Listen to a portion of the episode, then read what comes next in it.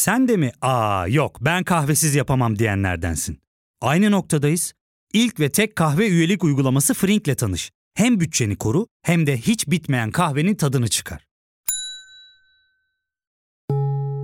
Yakınlarından terapinin onlara ne kadar iyi geldiğini dinlesen de kendin için bir şeylere başlamak zor geliyor olabilir. Ya da sevdiklerine yardım etmeye istekliyken kendi ihtiyaçlarını görebilmek. Hayvel, uzman psikologlarıyla kendi ihtiyaçlarını bulmanda sana destek olacak. Terapi yolculuğuna başlamak için detaylı bilgi bölümün açıklamalarında.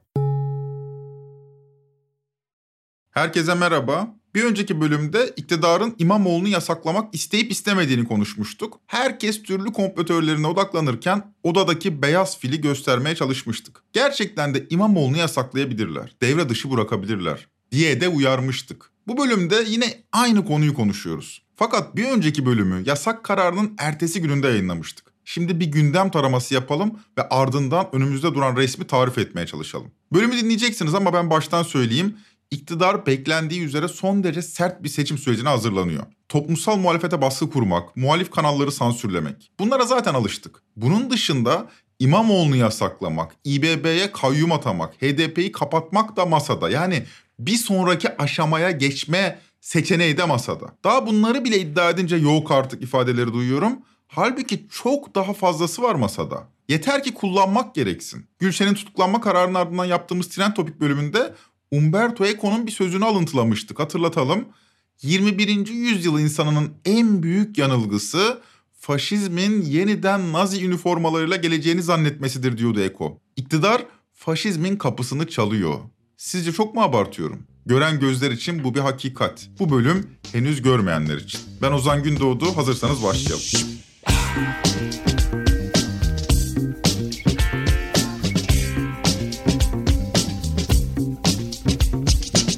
Bir hafta önce 14 Aralık'ta Ekrem İmamoğlu'na 2 yıl 7 ay 15 günlük hapis cezası ve siyaset yasağıyla sarsıldık. Karar şu anda istinaf aşamasında, ardından da Yargıtay onayı gerekecek. Normal şartlarda bu sürecin tamamlanması 2 yılı buluyor. Ancak Selahattin Demirtaş davasında bu 2 yıllık sürecin 41 günde tamamlandığına şahit olduk. Yani istenirse İmamoğlu kararı çok kısa sürede onaylanabilir. Konuşulan da bu yönde.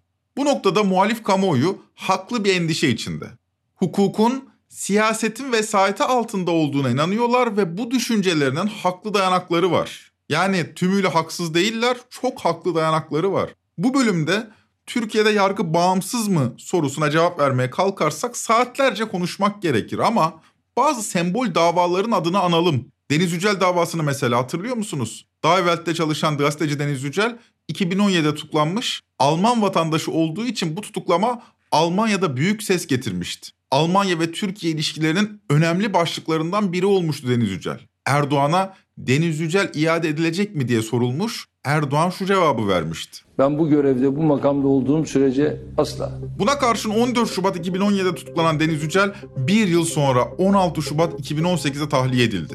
Tahliye edildiği gün Atatürk Havalimanı'nda yaşananlar ilginçti. Yücel hapisten çıkar çıkmaz havalimanına gitmiş. Burada Almanya'dan gelen Die Welt gazetesinin uçağına binmişti. Şimdi madem mahkeme bağımsız Almanya'daki makamlar Yücel'in çıkacağını, tahliye olacağını nereden biliyorlardı? Almanya Yücel'in tahliye edeceğini demek ki biliyordu. Deniz Yücel de 9 Ekim 2019'da Deutsche Welle'ye verdiği röportajda zaten bunları anlatıyordu. Mahkemeye talimat geldi. Bu adamı serbest bırakın. Şu koşulları altında. Koşul neydi? Derhal Türkiye'yi terk etmem koşulu altına. Yani benim serbest bırakılmam da tekrar ediyorum. Sadece tutuklanmam değil, serbest bırakılmam da hukuk dışıydı. Deniz Yücel diyor ki bana bir şart sunuldu. Tahliye olduktan sonra hiçbir açıklama yapmadan ülkeyi terk edersem tahliye olacaktım. Nitekim öyle oldu. Tutuklanmam da serbest bırakılmam da hukuksuzdu diyor. Aynı yıl Rahip Brunson davası gündemimize düştü. Bu seferki sanık ABD'liydi. Erdoğan yine net konuştu. Bu fakir bu görevde olduğu sürece o teröristi alamaz. Fakat yaşanan dolar şoku ve sonrasında ABD Başkanı Trump'tan gelen bir mektubun ardından Rahip Brunson da serbest bırakıldı. Ya say say bitmez. Gezi davasını ele alalım. Yargılanan 6 kişi iki kez beraat etti. İkinci beraatin ardından Erdoğan grup toplantısında şöyle konuştu. Gezi'nin ve bu kalkışmanın önünde yer alanların hükmü asla değişmeyecek. Ülkemizin her davası gibi bu meseleyi de sonuna kadar kararlılıkla takip edecek, adaletin tecellisi için son nefesimize kadar mücadeleyi sürdüreceğiz. Bu konuşmanın ardından üçüncü kez dava açıldı ve aynı deliller, aynı suçlamalarla iki kez beraat eden isimler 18 yıl hapis cezasına çarptırıldılar. Hala cezaevindeler. Osman Kavala'yı ele alalım. 18 Şubat 2020'de mahkeme Kavala için tutuksuz yargılama kararı verdi. Osman Kavala valizini toplamıştı ki ışık hızında yeni bir suçlamayla dava açıldı. Savcı acilen tutuklama istedi. Nöbetçi hakim aynı hızda tutuklama istemini kabul etti. Osman Kavala tahliye edildiği hapishanenin kapısında yeniden gözaltına alınıp hapse yollandı. Ertesi gün 19 Şubat 2020'de Erdoğan grup toplantısında şöyle konuştu. Perde arkasında Soros türü bazı ülkeleri ayaklandırmak suretiyle oraları karıştıran tipler vardır. Onun da Türkiye ayağı malum içerideydi. Ve bir manevrayla dün onu beraat ettirmeye kalktılar. Dedim ya say say bitmez. Suudi Arabistan Prensi Bin Salman'la barışıldı. Barışmadan bir ay sonra Cemal Kaşıkçı davası kapatıldı. Tüm bu süreçlerde yargı bağımsızdı da sürekli siyasetin istediğini tesadüfen mi yapıyordu? Tüm bu süreçte tüm kritik kararlara imza atan İstanbul Cumhuriyet Başsavcısı İrfan Fidan'dı. Fidan 27 Kasım 2020 tarihinde Yargıtay üyesi yapıldı ve sadece 3 hafta sonra 17 Aralık 2020'de Anayasa Mahkemesi'ne atandı. Bu arada bir bilgi, Anayasa Mahkemesi üyesi olabilmeniz için önce yargı organlarının üyeliğini yapmanız gerekiyor. Yüksek yargı organlarının daha doğrusu. Böylece hülle yoluyla İrfan Fidan sadece 3 hafta Yargıtay üyesi yapıldı ve oradan AYM'ye atandı. Altını çizerek tekrarlayalım. Yargıtay tarihinde İrfan Fidan dışında atandıktan 20 gün sonra Yargıtay tarafından Anayasa Mahkemesi üyeliğine seçilen veya seçilmek üzere Cumhurbaşkanı aday gösterilen bir başka üye yok. Şimdi bütün bunlar gören gözlerin hemen önünde oluyor. Dolayısıyla gören gözlere bir şey anlatmaya gerek yok. Geldik İmamoğlu davasına. Geçen bölümde de anlatmıştık. Davaya bakan hakim Hüseyin Zengin İstanbul'a atanalı henüz bir yıl bile olmamıştı. Teamüllere göre en az iki yıl daha İstanbul'da görev yapacaktı. Fakat Haziran ayında görevden el çektirildi ve Samsun'a gönderildi. Hakim Hüseyin Zengin'in etrafındaki kişilere İmamoğlu davasında iki yıldan fazla ceza vermem istendi, reddettiği için sürüldüm dediğini bizlere Barış Terkoğlu anlatmıştı bir önceki bölümde. 14 Aralık'ta mahkemeye sunulan 3 bilirkişi raporunun 3'ü de İmamoğlu lehine görüş bildirmesine rağmen yani İmamoğlu'nun böyle bir sözü yüzünden ceza vermenize gerek yok demesine rağmen bilirkişiler İmamoğlu'na 2 yıl 7 ay 15 gün hapis ve siyaseten men cezası verildi. Kararın ardından tüm kesimlerde soru işaretleri belirdi. Muhalif kesimde Erdoğan kendi ayağına neden sıksın?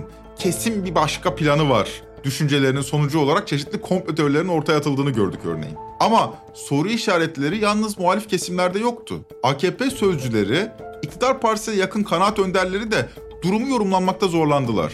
Erdoğan da konuya ilişkin konuşmuyordu. Bu esnada kararı eleştirenler çoğunluktaydı. Yani iktidarda da karar eleştiriliyordu.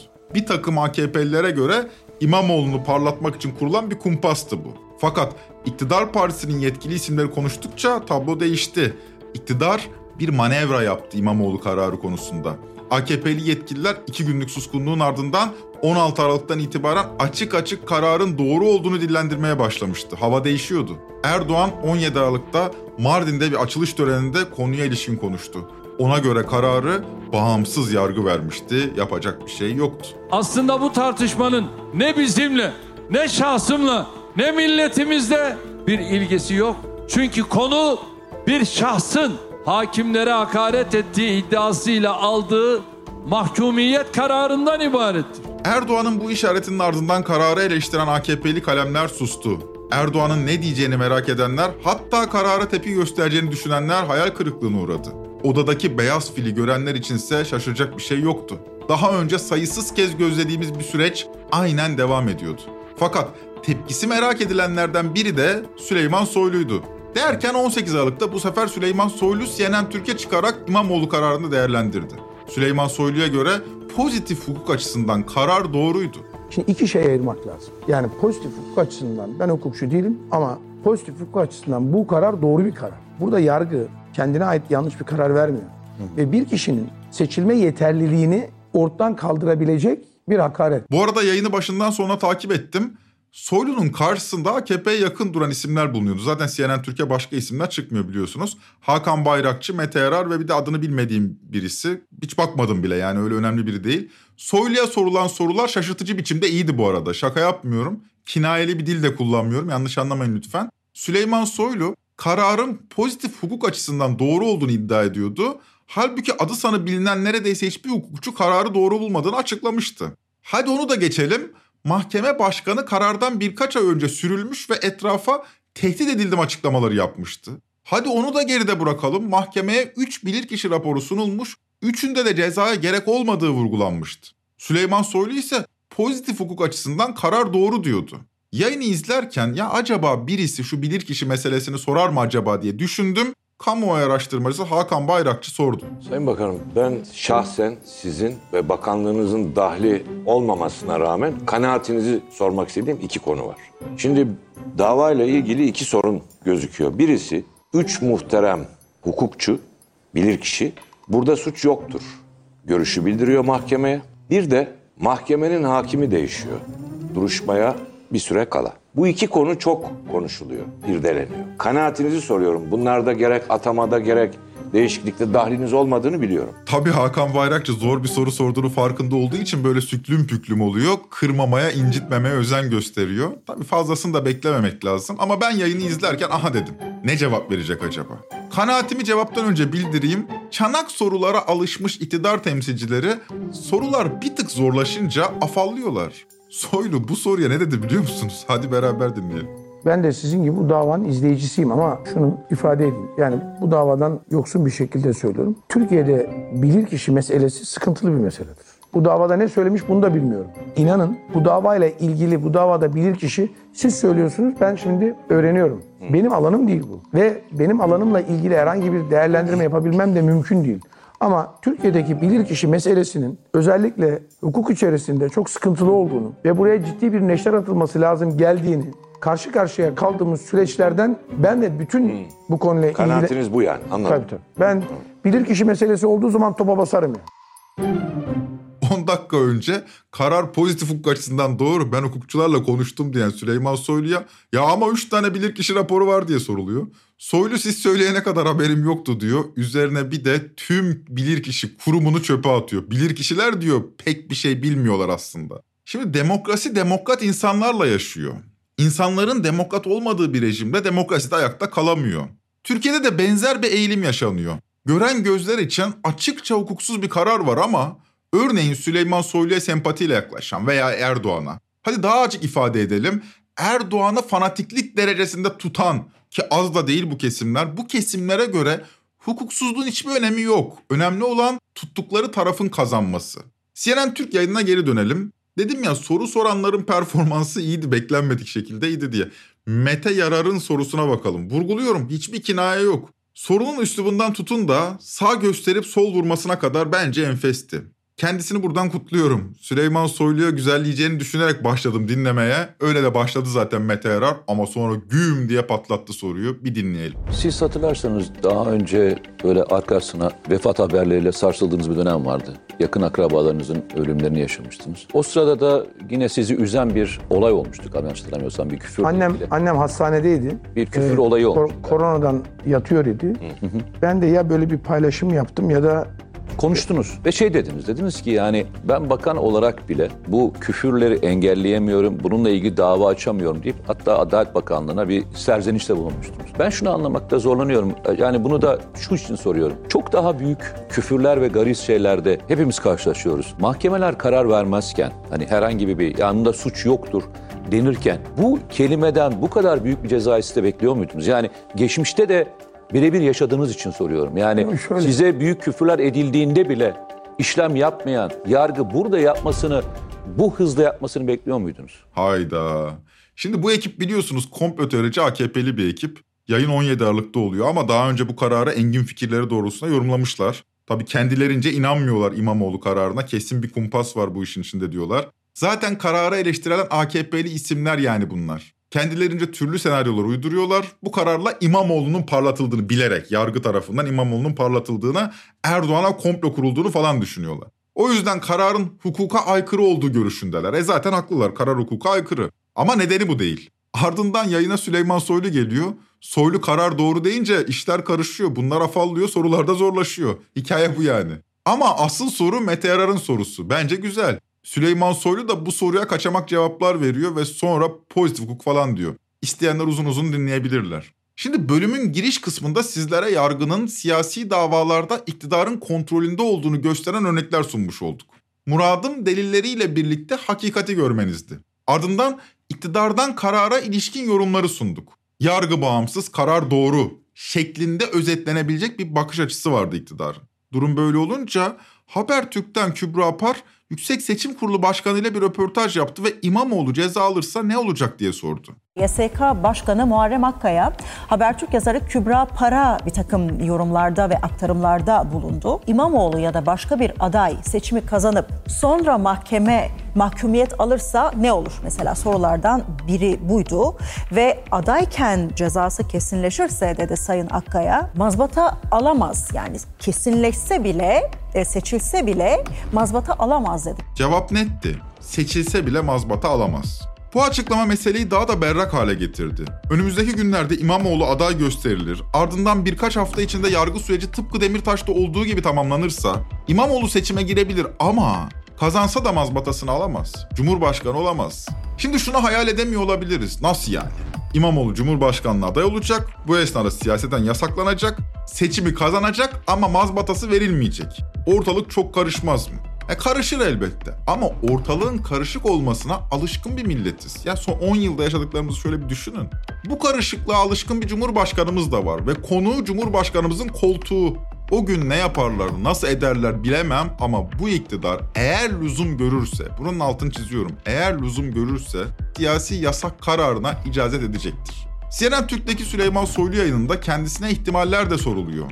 Mesela İmamoğlu'nun cezası kesinleşirse İçişleri Bakanı olarak kendisini görevden almak durumundayım diyor Soylu. Karşısındakiler bu durumda belediye başkanı kim olacak diye soruyor. Soylu da diyor ki vali belediye meclisine çağrı yapar ve belediye meclisi yeni başkanını seçer. Şimdi sizlere gözlerden kaçan bir ayrıntıyı daha aktarmak istiyorum. Eğer İmamoğlu'nun cezası kesinleşirse İçişleri Bakanı İmamoğlu'nu görevden alabiliyor ama yerine kayyum atayamıyor. Yani belediye başkanını belediye meclisi seçiyor. Peki kayyum atayabilmesi için ne gerekiyor? Böyle bir soru sorulmamasına rağmen Soylu onu da anlatıyor. Dikkatle dinleyelim. Terörle ilgili yetki kayyum yetkisidir.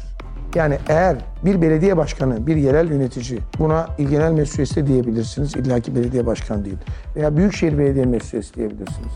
Bunlar eğer terörle ilgili bir iltisak ve irtibattan dolayı soruşturma veya kovuşturmaya tabi olmuşlarsa İçişleri Bakanlığı'na anayasadan kaynaklanan kanun böyle bir yetki sağlamıştır. Ve biz buna kayyum atarız. Ne diyor Soylu vurgulayalım. Eğer bir belediye başkanı diyor terörle ilgili soruşturma geçirirse, ya bakın mahkeme kararına gerek yok soruşturma yeterli. Terörle ilgili soruşturma geçirirse benim onu görevden alıp yerine kayyum atama yetkim var. Yani İBB'ye kayyum atanması için İmamoğlu'nun terörden soruşturma geçirmesi gerekiyor. Bakın altını çiziyorum. Mahkeme kararına gerek yok. Soruşturma geçirmesi yeterli.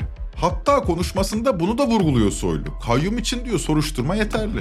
Mahkemenin soruşturmaya açtığından evet. itibaren kovuşturmaya da dönse orada İçişleri Bakanı'na terörle ilgili ise böyle bir yetki sağlanmıştır. Şimdi Süleyman Soylu'nun yaptığı bu konuşmayı dinledik. Kimse Soylu'nun bu vurgusuna uyanmadı. Zaten İmamoğlu terörden bir soruşturma geçirmiyordu ki. Zaten konu hakaret davasıydı. Soylu da zaten kayyum atama yetkim an itibariyle yok. Bu yetkinin oluşması için terörden soruşturma gerekir diyordu. Konuşmanın bu kısmı kimsenin dikkatini çekmemişti. Şimdi bu açıklamayı aklınızda tutun çünkü bölüme kısa bir ara vereceğiz. Döndüğümüzde tam buradan devam edeceğiz. Ya fark ettin mi? Biz en çok kahveye para harcıyoruz. Yok abi, bundan sonra günde bir. Aa, sen Frink kullanmıyor musun? Nasıl yani? Yani kahvenden kısmına gerek yok. Frink'e üye olursan aylık sadece 1200 TL'ye istediğin çeşit kahveyi istediğin kadar içebilirsin. Günlük 40 TL'ye sınırsız kahve mi yani? Çok iyiymiş. Aynen. Hatta şu anda 200 TL'lik bir indirim kodu da var. E hadi hemen indirip üye ol da bu fırsatı kaçırma. Terapiye başlamak, içinden çıkamadığın döngüleri kırmak, bazı yanlış bulduğun kararlarını değiştirmek ve kendinle beraber daha huzurlu bir yaşam inşa etmek için atabileceğin en değerli adımlardan biri. Hayvel ile yoğun yaşam tempona uyum sağlayarak online terapi seanslarını takvimine göre ayarlayabilirsin. Bini aşkın uzmandan sana en uygun terapisti seçebilir, podb10 koduyla indirimden yararlanabilirsin. Detaylı bilgi açıklamalardaki bağlantıda. Şimdi Soylu'nun 18 Aralık'taki konuşmasından 3 gün ileri gidelim ve Tele1 yayınına bakalım. Cumhuriyet yazarı Tuncay Molla Veysoğlu, Tele1'de yayınlanan Anında Manşet programında bir iddiayı dile getirdi. Dinleyelim. Personel olarak çalışan Evet, bazı evet. isimlerin terörle iltisaklı olduğunu söylemişti. Bunu da kimse ciddiye almamıştı. Yani çünkü terörle iltisaklı ne demek? Binlerce personel arasında e, bazı isimlerin terörle iltisaklı yani terör örgütü üyesi değil de bağlı olduğu İhtimali. dolaylı bağlı olduğu ihtimali üzerine bir açıklama yaptı ve bunun üzerinden yandaş basın neredeyse Ekrem İmamoğlu'nu terörist ilan etmişti biliyorsunuz. O soruşturma sürdü bakın o günden bu yana ve bugün savcılık o iddianameyi teslim etti. Yaklaşık 500 sayfalık bir iddianame hazırlandı ve savcılık bu iddianameyi teslim etti. Yani İstanbul Büyükşehir Belediyesi'ne kayyum atamaya yönelik bir operasyonun adımlarını izliyoruz. Tuncay Molla Veysoğlu belki canlı yayında yanlış anlaşıldı bilmiyorum ama yanlış bir bilgi verdi. Savcılık dosyayı teslim etmemişti. Ortada henüz bir iddianame veya savcılığın elinde bir dosya yoktu. Olan şuydu. İçişleri Bakanlığı Ekrem İmamoğlu hakkında bir terörle iltisak raporu hazırlamış ve bu raporu savcılığa teslim etmişti. Tele1'deki bu yayından sonra Ekrem İmamoğlu'nun eski sözcüsü Murat Ongun Halk TV'ye bağlanarak durumu düzeltti. Şimdi bundan sonra ne olacak sorusu şöyle. Bazı haberlerde işte savcı iddianameyi tamamladı gibi ifadeler var. Hayır doğru değil. Şimdi savcılık bu İçişleri Bakanlığı'nın gönderdiği raporu inceleyecek. Ardından da iki tane durum söz konusu olabilir. Bir tanesi savcılık buradaki iddiaları ciddi görmez ve kovuşturmaya yer yok kararı verebilir. İkinci olarak da evet burada bazı suç unsurları vardır. Şu şu şu, şu kişiler işte sorumludur der ve ardından iddianamesini yazmaya başlar. İddianameyi bitirir, mahkemeye sunar, ardından da hukuki süreç başlar.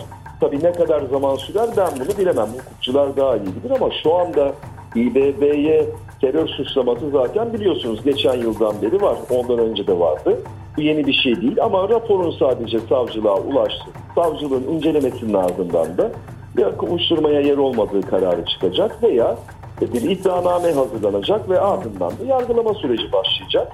Konu budur. Bugün itibariyle savcılığa verilmiş bir iddianame yoktur. Sadece İçişleri'nin raporu savcılığa ulaşmıştır. Şimdi durum şu. Süleyman Soylu diyor ki kayyum atama yetkim yok. Bu yetkinin oluşması için İmamoğlu'nun terörden yargılanması lazım. Ardından İçişleri Bakanlığı savcılığa başvuruyor ve İmamoğlu'nun terörden soruşturulmasını talep ediyor. 3 gün önce kayyum atamam için soruşturma açılması lazım diyorsunuz. 3 gün sonra terörden soruşturma açılması için talepte bulunuyorsunuz. O halde bu apaçık bir irade beyanı değilse ne? Siz böyle yaparak soruşturma aç ki ben de İstanbul Belediyesi'ne kayyum atayayım demiş olmuyor musunuz? Eğer mahkeme bu talebi kabul eder de İmamoğlu terörden soruşturulmaya başlarsa İçişleri Bakanı Süleyman Soylu'nun İmamoğlu'nu görevden alıp yerine kayyum atama yetkisi oluşuyor. Süleyman Soylu da yayında ben bu yetkiyi kullanırım diyor.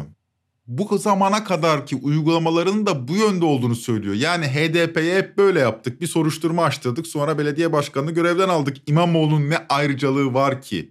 Böyle diyor. Biz ise İstanbul Büyükşehir Belediyesi'ne kayyum atama ihtimalini hiç konuşmuyoruz. Bunun ihtimal dışı olacağını düşünüyoruz. Üzerine konuşmaya değmeyecek kadar düşük bir olasılık bu. Öyle varsayıyoruz. Orası bizim yok artık sınırımızın ötesinde. Yok artık diyoruz o kadar da olmaz. Başka bir seviye ya orası. Oraya geçmeye yeltenmezler diye düşünüyoruz. O başka seviye dediğim şeye ben faşizm diyorum işte. Peki ya yanılıyorsak? Düşünüyorum da belki de iyi yapıyoruzdur. Yani ben bu kadar iyi niyetli düşünmemize çok şaşırıyorum ama belki de tuhaf biçimde bizim bu iyi niyetliliğimiz iyi bir sonuç doğuruyordur. Hala o aşamayı son derece gayrimeşru buluyoruz demek ki. Hala ihtimal vermiyoruz. Bu iyi bir şey. Hala meşruluk algımız bir çerçevenin içinde. İstanbul Belediyesi'ne kayyum atamak mı? Hem de seçime giderken. Yok canım diyoruz. Şöyle bir duygu var sanki içimizde. Yani İstanbul Belediyesi'ne kayyum atamaya niyetleri var mıdır deyince yok canım yoktur. Bu Cem Yılmaz'ın gösterisindeki gibi. Uçağı yok canım yok. Uçağı yoktur ya. He? İngilizce'de yaygın olarak kullanılan bir terim var. Son dönemde bizde de sıklıkla duyuyorum. Wishful thinking. Türkçesi hüsnü kuruntu. Doğru bir çevirme emin değilim ama hüsnü kuruntu diye çevirmişler. Ben de bu ifadeyi arattım. Ekşi Sözlük'te bu ifade yani wishful thinking üzerine 8 sayfa entry girilmiş. İlk entry ta 2001 yılından. Şöyle demiş ilk tanımlayan kişi. Wishful thinking, iyi niyet içeren, kalpten gelen, öyle istendiği için öyle olacağına inanılan düşünce manasına gelen güzel bir İngilizce terimdir. Şöyle ki, vizelerim tam o tarihte bitmiş olur, hepsi iyi geçmiş olur, param da olur, ben de atlar gelirim, ha ha hay süper. Evet, bir wishful thinking örneği. Böyle demiş Çey adındaki ekşi sözlük yazarı.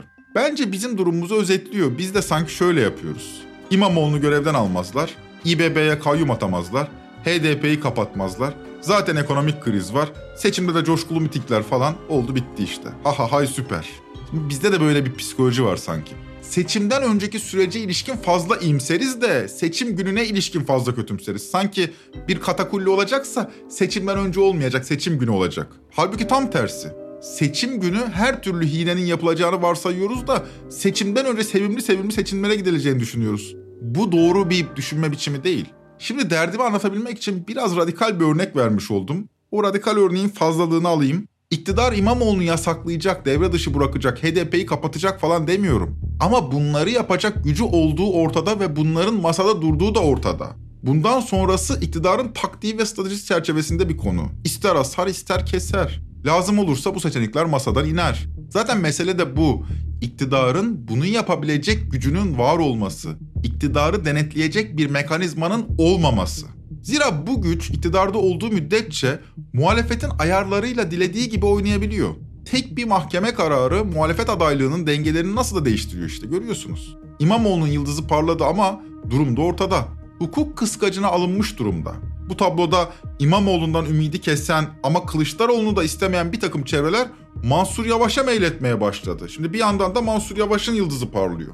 Bir diğer yandan Kemal Kılıçdaroğlu geçen haftadan iyi durumda ama hala yeterince iyi değil. İmamoğlu'na yasak kararının verildiği günden bu yana adaylık konusu için muhalefet hakkında pek çok teori öne sürüldü.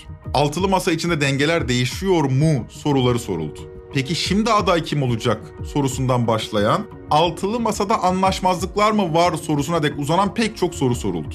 Aslında bu da bize seçimleri belirleyecek tek konunun ekonomi olmadığını gösterdi. Ortada konuşulması gereken ve bugüne dek konuşulmayıp boşlukta bırakılmış çok önemli meseleler var. Bu durum Erdoğan'ın siyasi hamlelerinde onun bu boşluğu kullanmasına izin veriyor. Seçim belirleyecek tek mesele ekonomi değil demişken bu güçlü gündemi bir o kadar güçlü bir gündem daha baskıladı. Nedir o? Asgari ücret. Hepimizi ilgilendiriyor çünkü çalışanlar içindeki ana omurgayı oluşturuyor asgari ücretliler. Diskin raporlarına göre 10 milyonun üzerinde asgari ücretli var. Bu da çalışanların yarısı demek. Diğer ücretli çalışanlar da asgari ücrete yakın seviyelerde kazanıyor. Asgari ücretin 2,5 katını aşabilenler %10'dan daha düşük. Hal böyle olunca asgari ücret ülkenin en önemli gündemine dönüşüyor. Cumhurbaşkanı Erdoğan 22 Aralık'ta açıkladı asgari ücret. Net asgari ücret 2023 yılında 8500 lira olarak aramızda mutabık kaldık. Bu asgari ücretin işverene yansıması olduğu gibi bize de yansıması var. Bütün bu yansımalarını düşünerek bu adım attık. Böylece asgari ücrette geçtiğimiz yılın Ocak ayına göre yüzde 94, Temmuz ayına göre yüzde 50 oranında artış sağlanmış. Yıllık ortalama artış oranı yüzde 70'in üzerinde gerçekleşmiştir. Bu yıl asgari ücret 5500 liraydı. Böylece %54 zam yapılmış oldu. Bu paranın sorunlarımızın çözümüne getirmeyeceği ortada. Kasım ayı açlık sınırının yani 4 kişilik bir ailenin sağlıklı beslenebilmesi için gereken asgari gıda harcaması tutarının 7786 TL olduğunu hatırlatalım. Ocak ve Şubat aylarında yaşanacak gıda enflasyonunu da düşünürsek bu para Mart ayında, Nisan ayında açlık sınırının altında kalacaktır. Ancak bugünü düşünelim. Aralık ayını.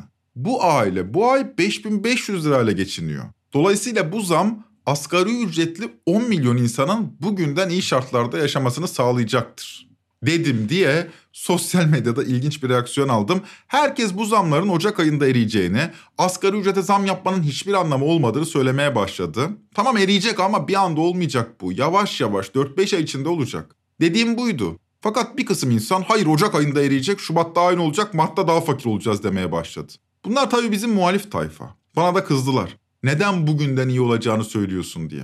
Bu çevrelere göre asgari ücrete yapılan zam en hızlı biçimde ve aynı oranda fiyatlara da yansıyacaktı. Öyle olmasa bile bu artışın insanların bugünden iyi şartlarda yaşamasını sağlayacağını söylemenin anlamı yoktu. Yani eğer hakikat buysa bile ben söylememeliydim. Böyle tuhaf bir durum.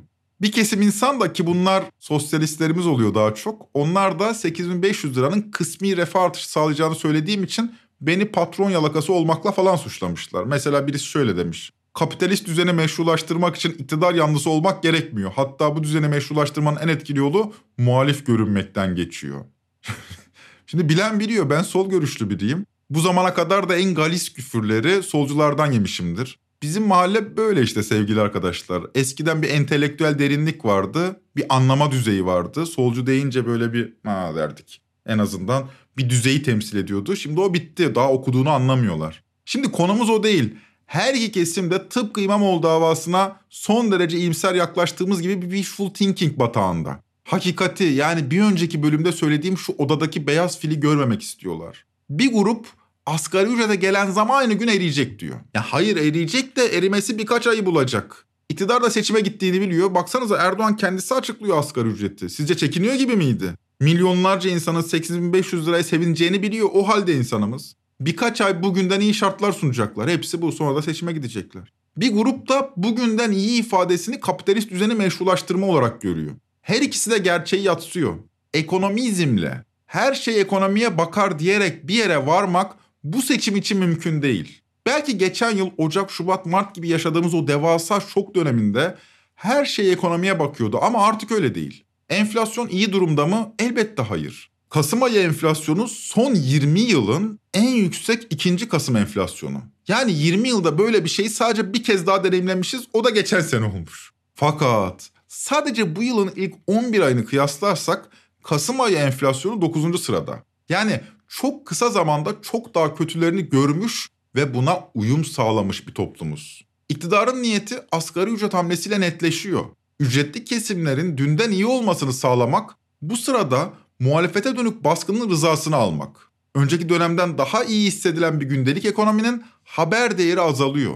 Biz enflasyona ilişkin en büyük manşetleri 2022'de attık. Eğer önümüzdeki 4-5 ayda büyük bir ekonomik şok yaşanmazsa geçen yıldan daha büyük bir manşet atmayacağız. Gündem ekonomi olacak diyenler bu yüzden yanılıyorlar. Muhalif kamuoyu İmamoğlu'na yasak gelmeyecek, ekonomi daha kötü olacak diye konfor alanından çıkmak istemiyor. Çünkü bu konfor alanından çıktığı anda seçimleri kaybedeceğine emin gibi. Halbuki tam tersi. Muhaliflerin bu konfor alanından çıkmadan seçimleri kazanması daha zor. Çünkü gerçeği yatsıyarak hareket ediyorlar. Hakikat şu. İktidar bir yandan seçim şekerleri dağıtacak, diğer yandan baskı mekanizmasını güçlendirerek muhalefeti susturmaya çalışacak. Başka şekilde ifade edeyim, iktidar seçmenlerini demokrasi refah ikilemine sokacak. Ne demek bu? Demokrasiden taviz verecek ama refahı arttırmaya çalışacak.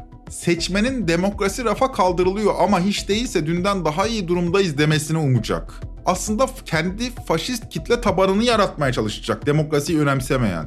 EYT, 3600 ek gösterge, asgari ücret zam, TOKİ konutları. Henüz seçime 6 ay kala gördüklerimiz bunlar. Devamı da gelecektir. Dolayısıyla muhalefetin bu ikilemi teşhir edip çumuğu demokrasiden yana bükmesi gerekiyor. Yani her şey ekonomiye bakar ifadesi bu seçim için doğru değil.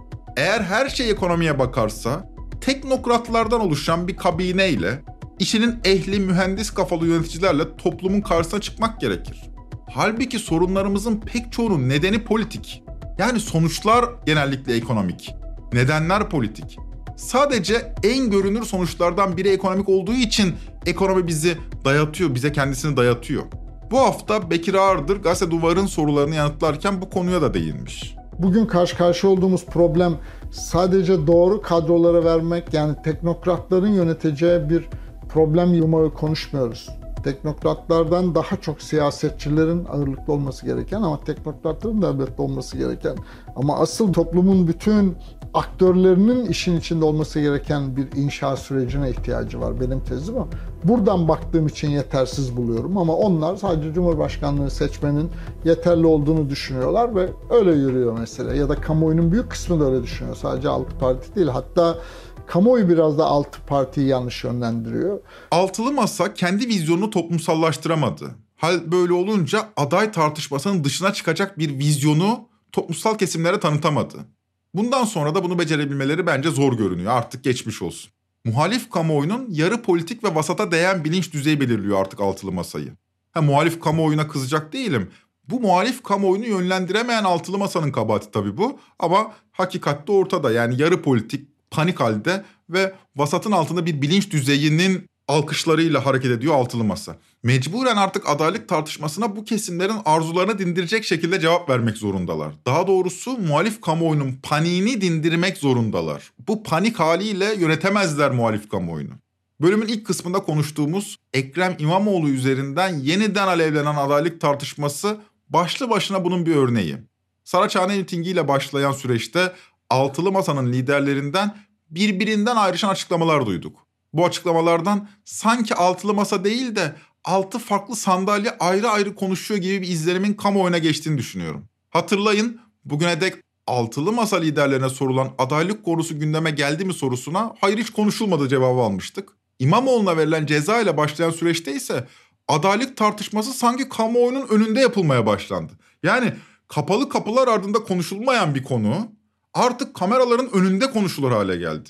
Önce Kemal Kılıçdaroğlu'nun 15 Aralık'ta yaptığı 16 milyon vurgusu var. Sayın Başkan hiç moralini bozma. Yok, yok. Gülümsemeni sürdür. Kesinlikle. Hayata gülümsemeyle bak. Eşine, çocuklarına, yakınlarına gülümsemeyle bak. Ve 16 milyon insana gülümsemeyle hizmet et. Bundan en ufak bir endişen olmasın. 16 milyon seni kucaklıyor. 16 Aralık'ta ise Akşener'in ikinci Saraçhane mitingindeki 16 milyon değil 85 milyon vurgusu çok konuşulanlar arasındaydı. Bu sandıkta verilecek cezanın ortaya konduğu irade gösteriyor ki artık 16 milyon İstanbul'un dışında 85 milyon Türkiye'nin de senin yanında olduğunu burada Saraçhane'den görüyoruz. Ardından CHP lideri Kemal Kılıçdaroğlu'nun bir parti başka bir partinin işlerine karışmamalı sözleri geliyor. Bakın her şey kamuoyunun önünde cereyan ediyor. Olacak iş değil. Kılıçdaroğlu bu lafı ettikten sonra Akşener 23 Aralık'ta Fox TV'de İlker Karagöz'de Çalar Saat'e konuk oluyor ve şunları söylüyor. Sonuçta Sayın Erdoğan oradan giderken bu şarkı bitmeyecek dedi. Gerçekten bitmedi biliyor musunuz? Bakın şimdi Cumhurbaşkanı. Peki şimdi? Şimdi Sayın İmamoğlu'nunki de bitmeyecek. Eğer sadece 16 milyon İstanbulluyla bırakırsanız işi o çerçevenin içine koyarsanız biter. O şarkılar biter. iddialar biter. O zaman Şamaroğlan'la dönersiniz. Tecrübe konuşuyor. Şimdi bu tartışmaların muhalif kesimlerde bir endişe yarattığı açık. Allah aşkına Akşener'le Kılıçdaroğlu'nun anlaşamaması gibi bir görüntünün nasıl sonuçlandığı ortada değil mi?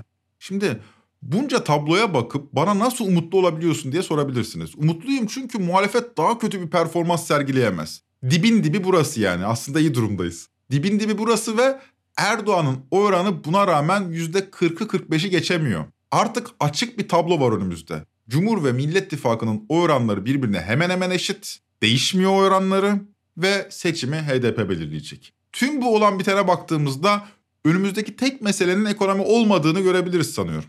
Muhalefetin konuşması gereken hayli önemli meseleler var ve İmamoğlu hakkında verilen ceza kararı biraz da muhalefetin masasına bir dinamit bırakmak adına alındı gibi duruyor. Ya da şöyle diyelim, daha doğru ifade bu belki de. Bu karar muhalefetin masasına bir dinamit bıraktı.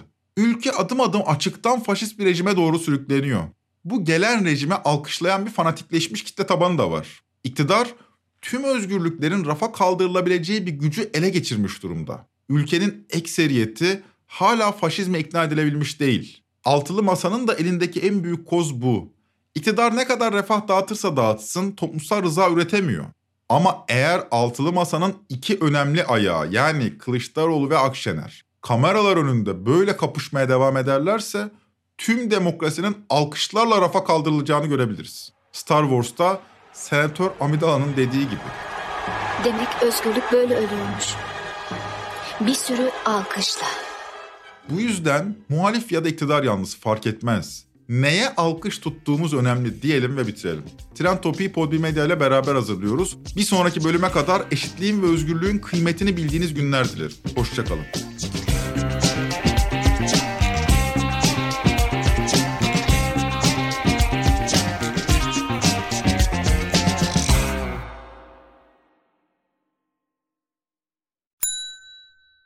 Ve tek kahve üyelik uygulaması Frink, 46 ildeki 500'den fazla noktada seni bekliyor. Açıklamadaki kodu girerek sana özel 200 TL'lik indirimden faydalanmayı unutma. Hadi sen de Frink üyeliğini başlat, kahven hiç bitmesin. Hem bugününe hem yarınına katacaklarıyla terapi yolculuğuna ve daha iyi hissetmeye bugün Hayvel ile başla. Açıklamadaki linkten Hayvel'i indir, ücretsiz tanışma görüşmelerinin ardından bütçene uygun seans paketini seç ve terapi yolculuğuna başla.